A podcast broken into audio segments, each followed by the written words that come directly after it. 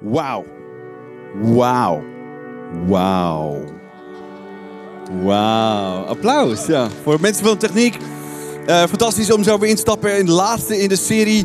Leven als nooit tevoren. En wat een 5 zondagen hebben we achter de rug. En ik hoop dat jouw leven met jouw Jezus ook echt is als leven als nooit tevoren. En als je dat nog niet ervaren hebt, dan hoop ik dat je in deze 5 gebieden wilt gaan groeien.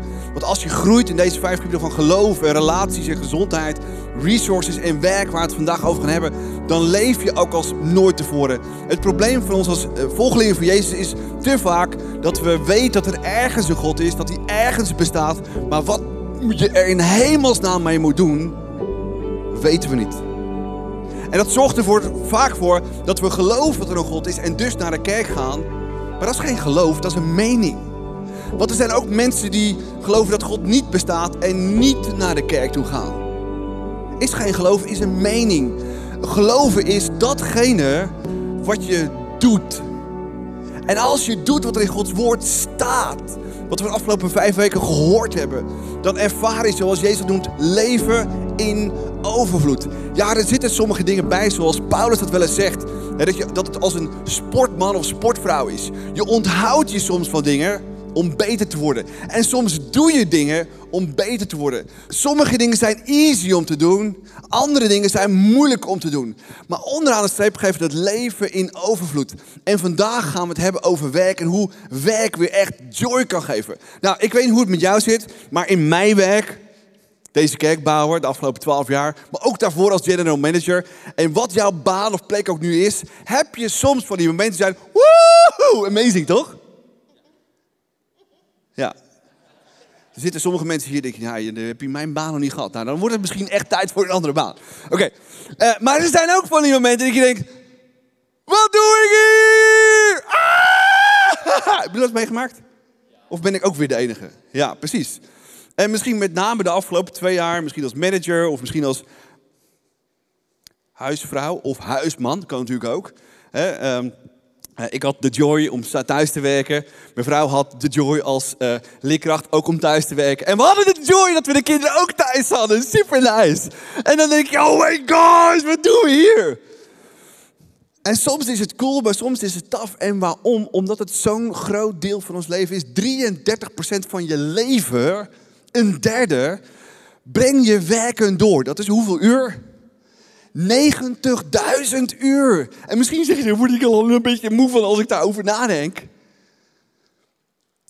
Dat is vaak ook het issue. En als we volgelingen van Jezus zijn, dan kan werk taf zijn, dan kan werk moeilijk zijn, dan kan werk uitdagend zijn, extreem uitdagend zijn. Maar als het daarbij stopt, hebben we geen visie voor werk. En als we geen visie voor ons werk hebben, dan kan het maar zo gebeuren dat niet elke dag joyful wordt. Ook al is je baan superleuk. Kan elke baan gewoon ook saai worden. Kan elke superleuke baan uiteindelijk gewoon training worden. Tuurlijk. Dat zien we bij zakenmensen ook. Al het geld van de wereld. En dan heb je al het geld van de wereld. En wat zeggen ze dan? Ja, ik mis nog steeds iets. We moeten visie hebben. En ik wil vandaag samen met jullie, mensen hier, maar ook thuis, dat we echt een visie hebben voor ons werk. Ben je geen volgeling van Jezus? Who cares? Ben je wel volgeling van Jezus, dan moet je elke dag met visie naar je werk gaan. En ik hoop dat je met visie naar je werk toe gaat. Want we zijn dus zo vaak bezig om eten te koken thuis of als werk. Of misschien wel te timmeren en te zagen als werk. Of misschien elke dag te stofzuigen of tikkend aan je werk. Een derde van je leven, 90.000 uur per je leven. En dan moet je visie hebben om daar aan te komen waar je moet zijn. En als je die visie ontbreekt, binnen de kortste keren vraag je af, wat doe ik hier in hemelsnaam? En ik wil je meenemen in een uitdagende message. Werk is dus een essentieel onderdeel van jouw geestelijke groei. Nogmaals, als je geen volgeling van Jezus bent, who cares? Ben je wel een volgeling van Jezus? Wil je dingen doen en ervaren dat werk echt uitdagend groeiend is voor jezelf? Dan moeten we zien als een manier dat we geestelijk kunnen groeien. En ik hoop dat je elke dag naar je werk toe gaat en zegt, I'm ready, ik ga geestelijk groeien. Iemand wel eens zo naar zijn werk gegaan? Ik denk niet. Ik heb ook heel vaak naar me weg en ik denk, wat moet ik... Nou ja, ik heb een hele heftig gesprek, ik heb een hele heftige meeting. Soms zelfs zo heftig dat je zelfs een beetje je lichaam rare dingen gaat doen. Iemand wel eens meegemaakt? Maar niet met de visie, ik ga vandaag geestelijk groeien. Nou, hoe kunnen we stap voor stap geestelijk groeien in deze tijd? En ik ga iedereen meenemen. Are you ready? Ja. Oké, zijn jullie thuis ready? Ja, ik hoor ze ja. Oké, komt-ie. Hoe kan je dus meer op Jezus gaan lijken in je werk? Want daar hebben we het over. Want als je naar je werk gaat, hoop ik dat je een coole baan hebt. Dat je leuke collega's hebt. Dat je daar groeit, bloeit, et cetera, et cetera. Maar boven alles hoop ik dat je elke dag door die leuke collega's, maar met name die verschrikkelijke collega's, meer op Jezus gaat lijken. Het eerste de gedachte is, door de druk op werk leert God me verantwoordelijkheid te dragen. Denk hier op dit moment na, wat heb jij op je werk geleerd? Bewust of onbewust. Ik heb geleerd door mijn werk om echt verantwoordelijkheid te dragen. Voor de mensen die niet weten, voordat ik deze baan aanging, deze kerk te starten en fulltime voorganger te zijn, was ik general manager van een bedrijf. Supercool. 15 man. Grote farmaceuten waar we mee mochten samenwerken. Verhuurde medische apparatuur over de hele wereld. En soms zaten er de dagen bij dat het zo verschrikkelijk taf was om je verantwoording te nemen. Maar omdat je het doet en omdat je erheen gaat en omdat je wil doorzetten, groeit je karakter. En precies dat is wat Jezus wil doen. Dat je karakter elke dag groeit. Dat je meer op hem gaat lijken. Daarvoor heb je visie nodig. Met name de dagen en de momenten dat het taf is. Als het easy is, gaat het easy. De zon gaat voor niks op, toch? Maar als het taf is en je gaat er met de visie in, dan hoop je niet de kans dat je die dag eruit komt dat het gewoon akelig en na was. Nee, dan kom je die dag of die fase in het bedrijf of in je smok of in je team eruit. Ik ben gegroeid en ik heb geleerd. En dat is wat we kunnen doen in zo'n situatie als we er ook zo in zitten. De vraag is dus, als je op je werk bent en niemand kijkt, werk je dan ook hard? Of denk je, er is vandaag niemand. Awesome, kan ik rustig aandoen. Dat is een instelling. Ik werk altijd hard. Met name als niemand kijkt, vind ik heerlijk. En waarom? Omdat ik leef met een visie. Ik wil God eren. Komen we straks nog op. Hoe ga je met financiën om van het bedrijf? Denk je, goed, de baas betaalt. Hup, geef maar uit. Of zeg je, nee, we moeten gewoon daar slim mee omgaan. Want samenkomen, dat is karakter. Dat moeten we snappen en begrijpen en ook doen elke dag weer. Hoe neem je je rol in het team? Ga je naar je werk van, ik heb echt zo'n rot team. En ik ga er maar een beetje de kantjes aflopen. Of zeg je, maakt me niet uit. Ze zijn allemaal akelig, maar ik neem mijn verantwoording. Is visie. Hoe sta je in je werk en hoe ga je daarmee om? Is totaal vervullend of niet? Lukas 16 lezen we het volgende. Wie betrouwbaar is in het kleine, die is ook groot. Is het ook in het grote. Wie onbetrouwbaar is in het kleine, is het ook in het grote. Nou, ik heb geleerd al vanaf jongs af aan betrouwbaar te zijn in de kleine dingen. Als kind. Als broer. Bij mijn werk. En ook in de kerk. En ik heb gemerkt, zowel in de kerk als in het bedrijfsleven, dat mensen dat zien. Ik werd niet zomaar een general manager. Ik kwam er binnen als kwaliteitsmanager. Tje. Was wel lang, maar het was nog geen tje. En na 2 jaar dacht de eigenaar, wat ik bij die man zie, heb ik nog nooit gezien. En ik heb hem nodig om een bedrijf te leiden. En ik deed niet voor mezelf, ik deed niet voor mijn baas. Ik deed het voor Jezus, groot verschil. Hij promoveert je altijd van klein naar groot. Als je het voor hem doet. Daar zit de magic. En dat is wat we moeten begrijpen. De tweede gedachte is, door problemen op werk vormt God mijn karakter. Wie houdt er van problemen? Verkeerde antwoord. Nog een keer, oké, overnieuw. Wie houdt er van problemen? Oké, jullie zitten nog af te wachten wat het weer inhoudt. Als je van problemen houdt, weet je dat elk probleem, elke situatie, elk issue een manier is om je karakter te vormen, meer op Jezus te gaan vertrouwen en echt een verschil uit te maken in de wereld. Wat ik afgelopen 12 jaar heb moeten leren, toen deze kerk startte, dacht ik, ik heb groot geloof, awesome. Om binnen 6 maanden achter te komen dat mijn geloof eigenlijk helemaal niks was. Omdat ik merkte dat ik dingen moest gaan doen die ik helemaal niet durfde. En toch deed. Daar zit de winst. En dat vormt je karakter. En als ik één ding geleerd heb, is die dingen te doen die ik niet wilde doen, soms niet durfde doen, wel wist wat ik moest doen en toch deed. En daardoor wist, nu pas vertrouw ik op Jezus. Want vertrouwen op Jezus, net wat we vorige week hebben gezien met Leon, is jezelf achterover te laten vallen in Jezus' armen. Niet wetend of die je gaat opvangen of niet. En als we zo met werk omgaan, wordt alles anders.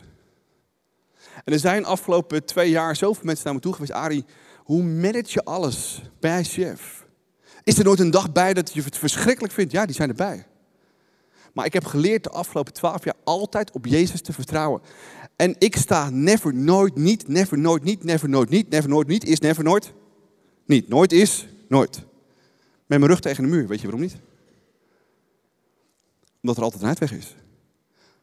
Ik heb Gods Heilige Geest toch? Wij hebben Gods Heilige Geest toch? Dus in elke situatie is er een uitweg. Ik sta nooit met mijn rug tegen de muur. En als ik voel dat ik met mijn rug tegen de muur aan sta, zeg ik, ik heb de Heilige Geest, ik heb mensen om me heen. Ik sta nooit met mijn rug tegen de muur. Er is altijd een uitweg. Altijd is altijd. En dat is iets wat je moet leren, met name als het gaat om mensen. Gaat werk altijd om mensen? Yep. Zijn mensen superleuk? Ja. Kunnen mensen ook verschrikkelijk vervelend zijn? Bloed onder je nagels vandaan halen? Zeker weten. Niet in deze kerk natuurlijk. Nee, op jouw werk misschien alleen. En dan moet je naar jezelf kijken. Wat moet ik veranderen? Wat moet ik aanpassen? Hoe moet ik anders leren denken? Wat moet ik doen? 1 Korinthe 10 zegt het volgende. De beproevingen die u hebt ondergaan zijn niet ongewoon. Iedereen maakt ze mee. Misschien zeg je hiervan, ik heb alleen problemen. Nee, iedereen heeft problemen. God is trouw. Hij zal ervoor zorgen dat die beproevingen niet te veel worden. Hij zal ook een uitweg uit die beproevingen geven. Hij zal een uitweg uit die.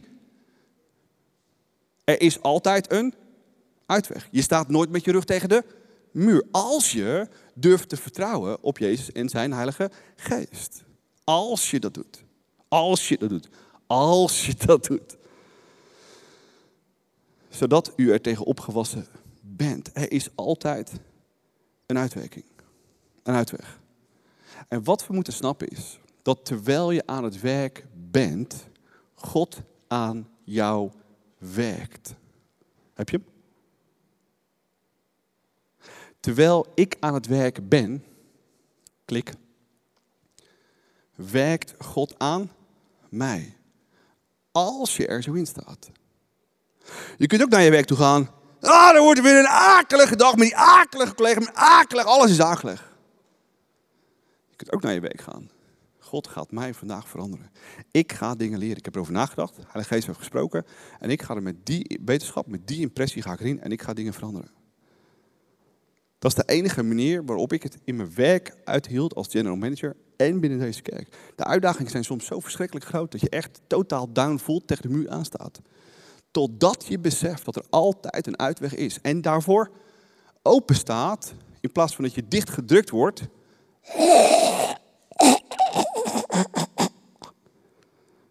Door de problemen, issues, collega's, bazen of whatsoever. De Heilige Geest is altijd groter dan de issues die we hebben op het werk. Altijd. Altijd. Maak me dan nooit zorgen? Wel degelijk. Maar mijn geloof en vertrouwen op wat God Geest mij laat zien, is groter. En daardoor is er altijd, altijd, altijd een uitweg. En dat moeten we leren. Dus terwijl je aan het werk bent, werkt God aan jou. En wat is jouw volgende stap in je werk? Om daarop te vertrouwen. Om meer op Jezus te gaan lijken. Om met die visie naar je werk heen te gaan. Al die uren dat je werkt, 90.000 voor je hele leven.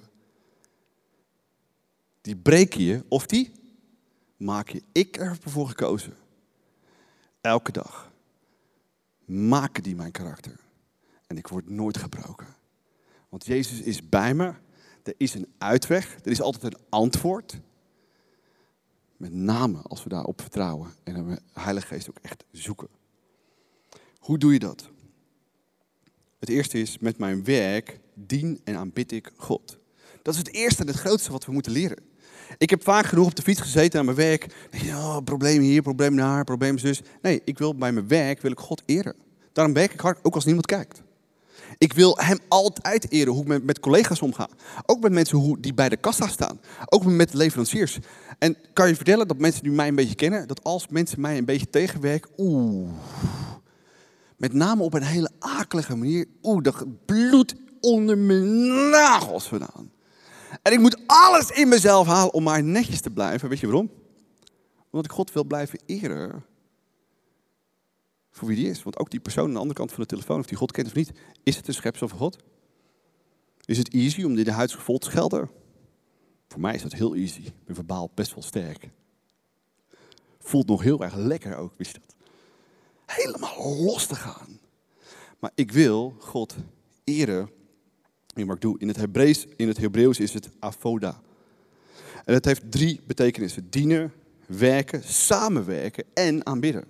Dus als je werkt, is het niet alleen werk, het is ook dienen. Het is je baas dienen, het is je collega's dienen, het is de klant dienen. Om het beste te geven. Is het easy om altijd maar iemand anders de schuld te geven? Dit is een probleem, die is een probleem, die is een probleem. En ik ben geen probleem. Easy. Maar het is ook aanbidden. Om te weten, ik ga hierheen om God te aanbidden. Daarom geef je het beste, werk je het beste. Wil je de beste persoon zijn? Zelfs zo goed dat het opvalt bij mensen dat zeggen, waarom wil je gewoon de beste zijn? Waarom blink je uit? Is dat niet een waanzinnig moment om dan over Jezus te vertellen? En dat hij ook het beste voor jou gaf aan het kruis en nooit ophield. En ergens had hij kunnen zeggen, guys, rustig aan. Had Jezus kunnen zeggen, u zijt alle gezegend. En het gaat u goed op die berg van Golgotha. Had easy geweest, toch? Nee, hij betaalde de prijs, zodat we echt overrompeld, doordrongen en kippenvel kregen van wat hij voor ons deed. En hij verwacht dezelfde instelling. We hoeven gelukkig niet aan het kruis. Applaus voor Jezus. Woe! Maar hij wil wel dat we ons offer brengen, dat we hem dienen en dat we de prijs betalen. Dat is werk in deze wereld. En hij wil ook dat we werken en dat doen. Het is een houding van aanbidding. Laten we naar twee mensen kijken hoe zij in hun werk zitten. Jos en Mitte. Hoi, mijn naam is Mitte en ik ga jullie iets vertellen over hoe ik God ervaar op mijn werk. Zoals jullie zien, werk ik op een basisschool in groep 8. En ik mag hier met de kinderen elke dag het over God hebben. Want het is een christelijke basisschool. We beginnen elke dag met gebed en eindigen die ook weer. En we zijn hier bezig met de Bijbel, met de Bijbelverhalen. En vooral de gesprekken daarbij vind ik heel erg bijzonder. Kinderen stellen heel veel vragen, denken erover na. En samen gaan we erover in gesprek. We zingen worshipnummers en staan hier met elkaar God te prijzen in dit lokaal. Heel erg bijzonder. Maar naast de godsdienstlessen en het bidden ervaar ik God ook op andere momenten. Ik nodig hem elke dag uit om in deze klas te zijn. Om bij de kinderen te zijn. Om ze te helpen met de dingen die ze lastig vinden. Om ze bij te staan als iets moeilijk gaat. Maar ook om met ze mee te vieren wanneer iets lukt. Om ze te troosten als ze verdrietig zijn. En wanneer ik zulke momenten zie in de klas, dan ervaar ik God ook echt. Als ik met een kind praat die verdrietig is, dan mag ik hem troosten. Als een kind blij is, dan vier ik het met het kind. En natuurlijk geven we enorm veel complimentjes. En daarin zie ik altijd Gods hart en Gods werk. Dus dat is hoe ik God ervaar in mijn werk. Werk is een groot onderdeel van mijn leven, waarschijnlijk ook van jouw leven. Voor mij is het 24 uur per week dat ik bij een werkgever werk. Maar wat ik geloof is dat God mij gedetacheerd heeft op deze plek om zijn opdracht echt tot vervulling te laten komen. Dus mensen over hem te vertellen, over wie Jezus is, et cetera. Maar waar dat begint voor mij is om op maandagochtend in het rondje, waarin wordt gevraagd hoe was je weekend, ook eerlijk te zijn en open te zijn over wat er voor mij op zondag gebeurde. Dus de een praat enthousiast over zijn voetbal, de ander over Formule 1. Maar ik vertel enthousiast over dat ik zondag op het podium stond, dat ik een message deed, of dat ik host, of dat ik lekker in de lounge gezellige tijd had met jullie. Dat deel ik dan in het rondje. En ik merk dat die enthousiasme ook aanstekelijk werkt, want dat leidt tot gesprekken, leidt tot vragen. En het leidt ook gesprekken tot perspectieven over hoe we in het leven staan en naar dingen kijken. Dus dat is echt super om te doen. En soms denken we dat mensen het niet willen horen. Maar mijn ervaring is, mensen willen dat heel graag horen. Want ze vinden het ook tof om jouw foto's op Instagram voorbij te zien komen. En te zien dat kerk ook heel anders kan zijn als dat zij in hun hoofd hebben. Het tweede is wat ik praktisch meeneem, is als ik in gesprekken of in mail of in telefoon confrontaties moet aangaan, dat ik echt God zoek en echt vraag om de Heilige Geest mij rust te geven, zodat ik in moeilijke gesprekken, situaties zijn rust echt kan ervaren en het ook kan gebruiken om juist op dingen te reageren. Dus ja, dat is hoe ik God in mijn werk betrek. En ik zou zeggen, try it out, want het is echt enorm fun. En je krijgt er heel veel nieuwe connecties door. Wauw. Misschien zeg je, oh wauw, dat zou super cool zijn als ik zo naar mijn werk wil gaan. En ik hoop ook met een hele hart dat je zo naar je werk kunt gaan. Maar misschien zeg je ook, het klinkt wel allemaal heel erg romantisch, Ari. Heb je dan niet ergens last van dingen? Loop je niet daar tegenaan, daar tegenaan? Tuurlijk, we lopen allemaal daar tegenaan. En de reden waarom is dat er geen mens op deze planeet perfect is. Waren er mensen op deze planeet ooit perfect? Ja, dat waren 2 mensen. Adam en Eva. En we kennen het verhaal. Maar het duurde niet zo heel lang. God had de opdracht gegeven. Hé, je moet werken. Je mag de wereld onderwerpen aan jezelf. En go for it. Hoe lang duurde dat? Ja, ik wilde nog steeds ergens een tijd aan plakken. 1 jaar, 2 jaar, 10 jaar, 100 jaar. Voordat het fout ging. En ze dus uiteindelijk van die boom van goed en kwaad aten. En daar gebeurde iets bijzonders. We lezen het in de Bijbel in het volgende vers. Genesis. Tegen Adam zei hij, God, omdat je naar de vrouw hebt geluisterd en ondanks mijn waarschuwing toch van de boom hebt gegeten, zal ik de aardbodem vervloeken. Voortaan zul je hard moeten werken. Waarom? Wie is de schuld van dat we hard moeten werken? Adam, oké. Dus niet je baas, niet jezelf. Nee, dat is Adam. Oké, we hebben dat ook geregeld.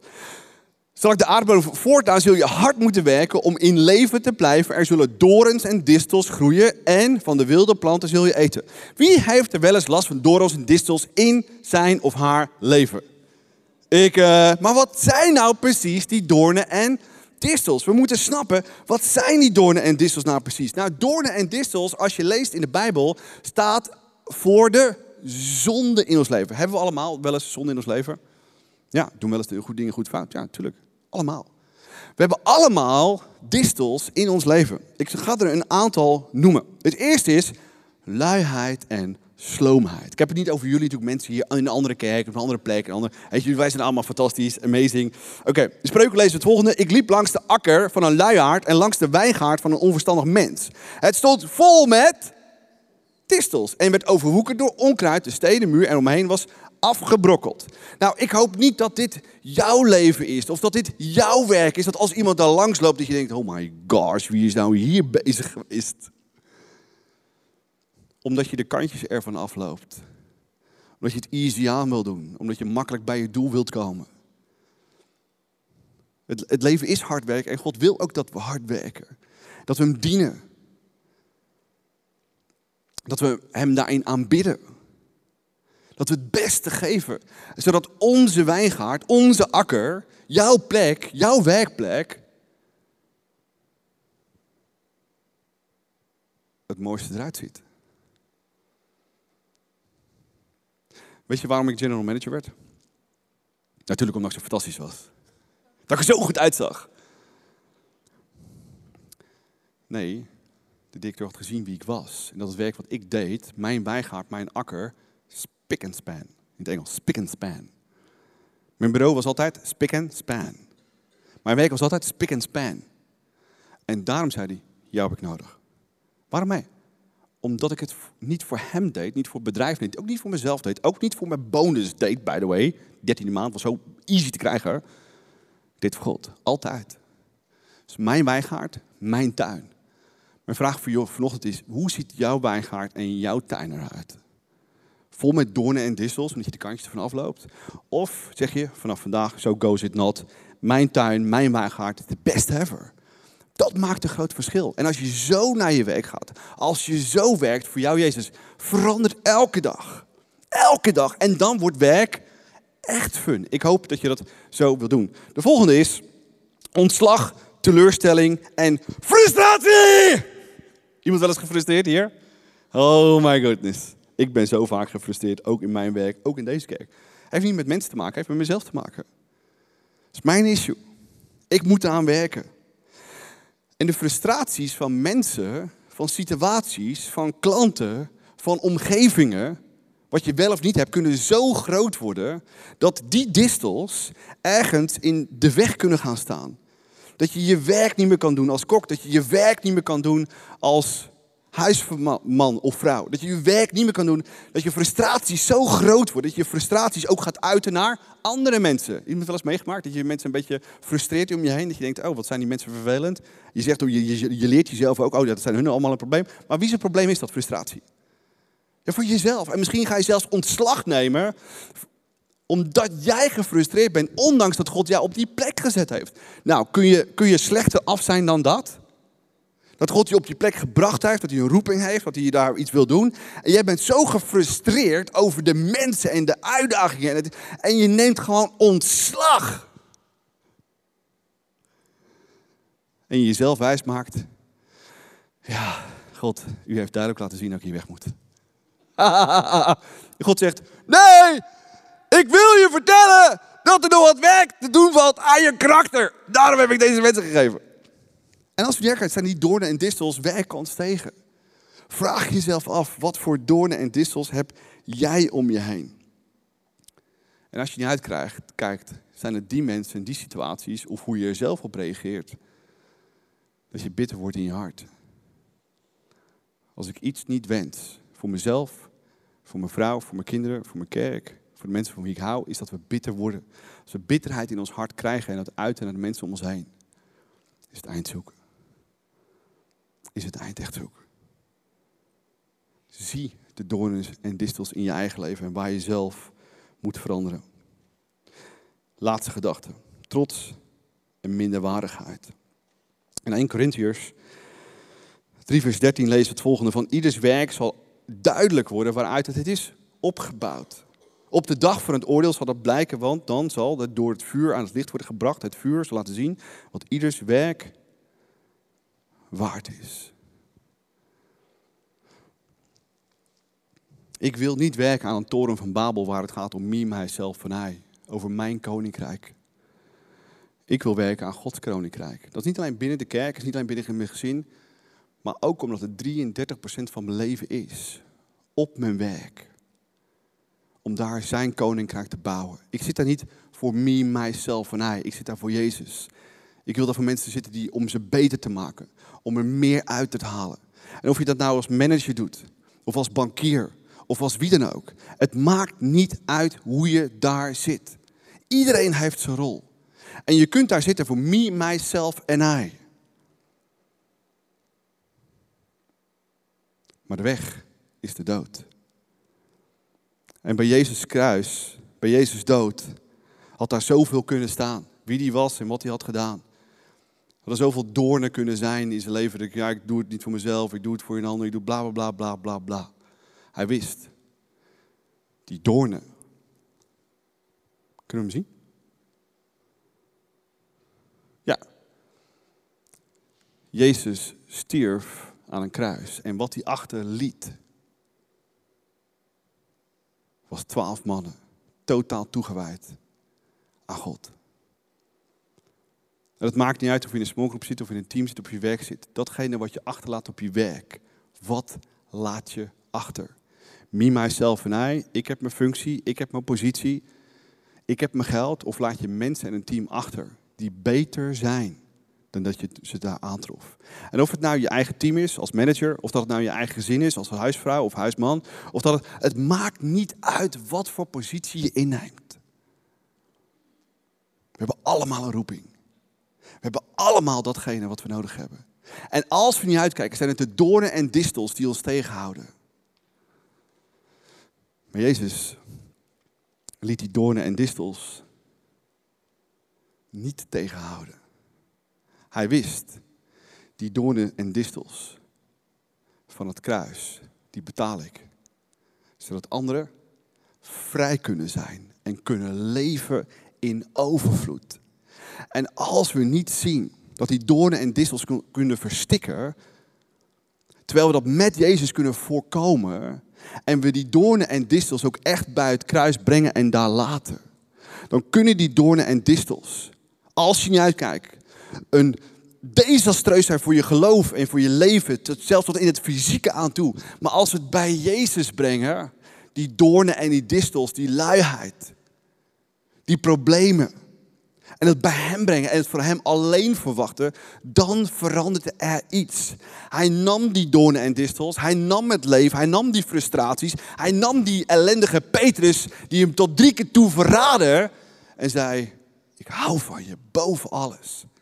En als onze liefde voor Jezus groter is dan onze omstandigheden, komen we altijd goed uit. Altijd, altijd, altijd. En als we zo naar ons werk toe gaan, dan verandert alles. Dan kan elke doorn en distel in je leven je karakter vormen, Jezus eer geven en uiteindelijk ook genezend zijn voor jezelf en voor andere mensen. En ik hoop het fundament waarop je je leven bouwt, waarop je je werk bouwt, echt stevig is en echt een verschil uitmaakt. In 1 Korinthe 3 vers 14 staat het volgende: als iemands werk dat hij op het fundament gebouwd heeft stand houdt, zal hij loon ontvangen. En ik hoop dat je je werk doet voor niet voor me, myself en hij. En of je nou huisman, huisvrouw, manager, bankier of wie dan ook bent. Ik hoop dat je maar op 1 plek bouwt. En dat is op de liefde van Jezus. Dat hij je geroepen heeft voor die plek waar je bent. Dat hij je gaven, talenten heeft gegeven om een verschil uit te maken in de wereld. In plaats van je eigen koninkrijk te bouwen. En als christen is het vrij easy. Ja, ik ben getalenteerd, van Jezus gekregen. Bedankt Jezus, goede baan, goede bonus, goede salaris, boom. Ik bouw mijn eigen huis, ik bouw mijn eigen koninkrijk. Waarom niet anders? Waarom niet zijn koninkrijk bouwen? Of het nou de kerk is, of het team waar je mag leiding geven, of het gezin waar je mag leiding geven, het beste te geven. En misschien vraag je je nog steeds af, maar waarom zou ik dat doen? Ik heb maar 1 reden. Weet je, wie kent het beeld van priesters in het Oude Testament? Hoe noemt Jezus ons, volgelingen van Jezus, in het Nieuwe Testament? Priesters. Wie vindt zichzelf een priester? Niemand? Oké, nog een keer. Wie vindt zichzelf een priester in de ogen van Jezus? Er zitten nog heel veel mensen twijfelen. Vanaf het moment dat je je leven aan Jezus geeft, je ziel gezegeld wordt met zijn Heilige Geest, wat ben je dan? Een priester. Hoe je het ook bent of verkeerd, dat is vaak ons issue. We weten niet wie we zijn. We weten niet wie we zijn als we op ons werk zijn. Ik ben niet Ari, ik ben priester van God Almachtig. Groot verschil. En in elke situatie heeft zijn Heilige Geest een oplossing voor me. En priesters in het Oude Testament, die gingen gekleed in een wit gewaad. Die wisten wie ze waren. Die wisten hoe ze zich moesten gedragen. En ik hoop dat jij weet wie jij dat je bent. Je bent niet Piet, Klaas, Gerrit. Je bent een priester van God Almachtig. Groot verschil. Ja, maar je doet dingen fout. Waar zijn je fouten? Waar zijn je dorens? Daar. Je bent bovenal en altijd een priester. En elke dag, als Jezus naar je kijkt, wat ziet hij dan? Een priester. En elke dag als hij naar je kijkt, wat voelt Jezus dan? Awesome! Mijn priester of priesterin. Zo kijkt hij elke dag. Ja, maar ik doe dingen nog steeds fout. Ja, maar waar zijn die fouten? Aan het kruis. Ja, maar... Nee, je bent een priester. Hoe ga jij morgen naar je werk toe? Ik hoop dat dit vers, het volgende vers, op jouw lijf geschreven is. Het staat op mijn lijst geschreven en ik kan hem nagenoeg uit mijn hoofd. Paulus zegt in 1 Petrus, u bent door God uitgekozen. Ben jij door God uitgekozen? Heb jij God gezocht? Heb jij hem uitgekozen? Nee, God zocht jou als eerste. Om wat te zijn? Piet, Gerrit, Klaas, werknemer, tje, huisvrouw, tje, loser, tje. Nee. Koninklijke priesters te zijn om wat te doen. Mensen voor God zijn afgezonderd en overal te vertellen hoe goed en groot Hij is. Of het nou op je werk is dat je over Jezus vertelt, of dat het nou op je werk is hoe goed je bent, hoe waanzinnig jouw wijngaard en positie en functie ook mag zijn. Dat is wat hij wil, dat je uitblinkt. Hij geroepen heeft om vanuit de duisternis naar zijn heerlijk licht te komen. Je bent en blijft een priester voor altijd. Of je het wilt of niet, of je het snapt of niet, of je het begrijpt of niet. En als je niet elke ochtend dit gewaad aantrekt en zo naar je werk toe gaat, wat ben je dan? Ja, Piet, Gerrit of Klaas. Je weet niet wie je bent, je weet niet wat je aan het doen bent. Maar als je het gewaad aantrekt en zo naar je kinderen gaat, 's ochtends vroeg, als het taf is, als ze lopen te zaniken, of lopen te janken, over welke kleding ze wel willen, over wat ze wel of niet voor ontbijt willen, over wat ze wel of niet willen gaan doen. Over... Dat is mijn leven trouwens, gisteren en eergisteren en de week ervoor. Nee, ik ben een priester en ik hou van ze en mijn liefde voor hun is altijd groter. Gaat het elke dag goed? Nee. Maar ik vergeef mezelf en de volgende dag gaat het wel beter. Want dit is mijn gezin, dit is mijn wijngaard en dit is mijn plek waar God mij gezet heeft als priester. Niet als Ari, niet als pastor, niet als vader. Als priester. Dat maakt één groot verschil. En ik hoop met mijn hele hart dat jouw leven verandert, dat je werk verandert. Dat je een priester bent. Voor altijd. Gekocht door Jezus. Kostbaar bloed. En als je naar je werk gaat en het is uitdagend, laat je ziel en je hart en je hoofd vollopen met zijn liefde. Want waar echte liefde is, daar is geen angst, geen twijfel. Dat ik kan het niet, ik wil het niet, het lukt me niet. Nee, de Heilige Geest heeft een oplossing. En ik stel voor om samen te gaan staan en letterlijk die jas en figuurlijk om te trekken nu. Om hem nooit, maar dan ook nooit, maar dan ook nooit, never, nooit, niet uit te trekken. En als je thuis bent gaan staan, laten we een statement maken. Dat ons werk, 33% van ons leven, 90.000 uur voor altijd anders zal zijn. Omdat we weten wie we zijn. Omdat we weten hoe we naar ons werk kunnen gaan. Jezus, dank u wel voor wie u bent. Dank u wel voor uw leven. Dank u wel voor uw voorbeeld. Ook u had een werkleven. U werd elke dag uitgedaagd. U werd elke dag uitgedaagd met doornen en distels. Maar u wist wie u was. En u vroeg uw vader elke dag om richting en leiding. En precies willen wij dat ook in ons leven. Ons werk is uitdagend, ons gezin is uitdagend. Soms is het gezin leuk of vaak is het gezin leuk. Maar er zijn momenten dat ons keel dichtgedrukt wordt. Dat we met ons rug tegen de muur aan staan. Maar dat is niet de realiteit. Wij zijn uw zonen, uw dochters. Wij zijn uw priesters en uw priesterinnen. En u bent altijd bij ons in elke situatie. En we staan nooit, nooit, nooit met onze rug tegen de muur aan. En hier nu vandaag willen we een statement maken. Never, nooit, niet vergeten wat u deed voor ons om ons te zegenen, te zalven. En een positie te geven als priester of priesterin. En zo willen we naar huis toe gaan. Zo willen we in ons gezin staan. Zo willen we op ons werk staan. Het beste geven voor u. Want we willen elke dag uw diener. Uw eergever. Wetend dat u altijd kijkt.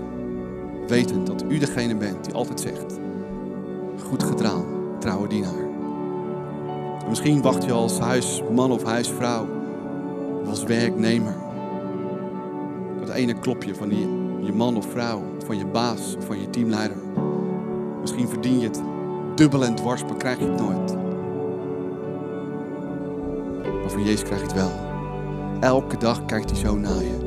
Elke dag. Aan het eind van de dag geeft hij je dat schouderklopje. Goed gedaan, trouwe dienaar. Goed gedaan, trouwe dienaar. Ik hou van je. Ik ben bij je. Geef niet op, ga door. Om uiteindelijk aan het eind van ons leven thuis te komen. Voor degene waar we het echt voor gedaan hebben. Voor u. Om dan te horen met uw eigen stem.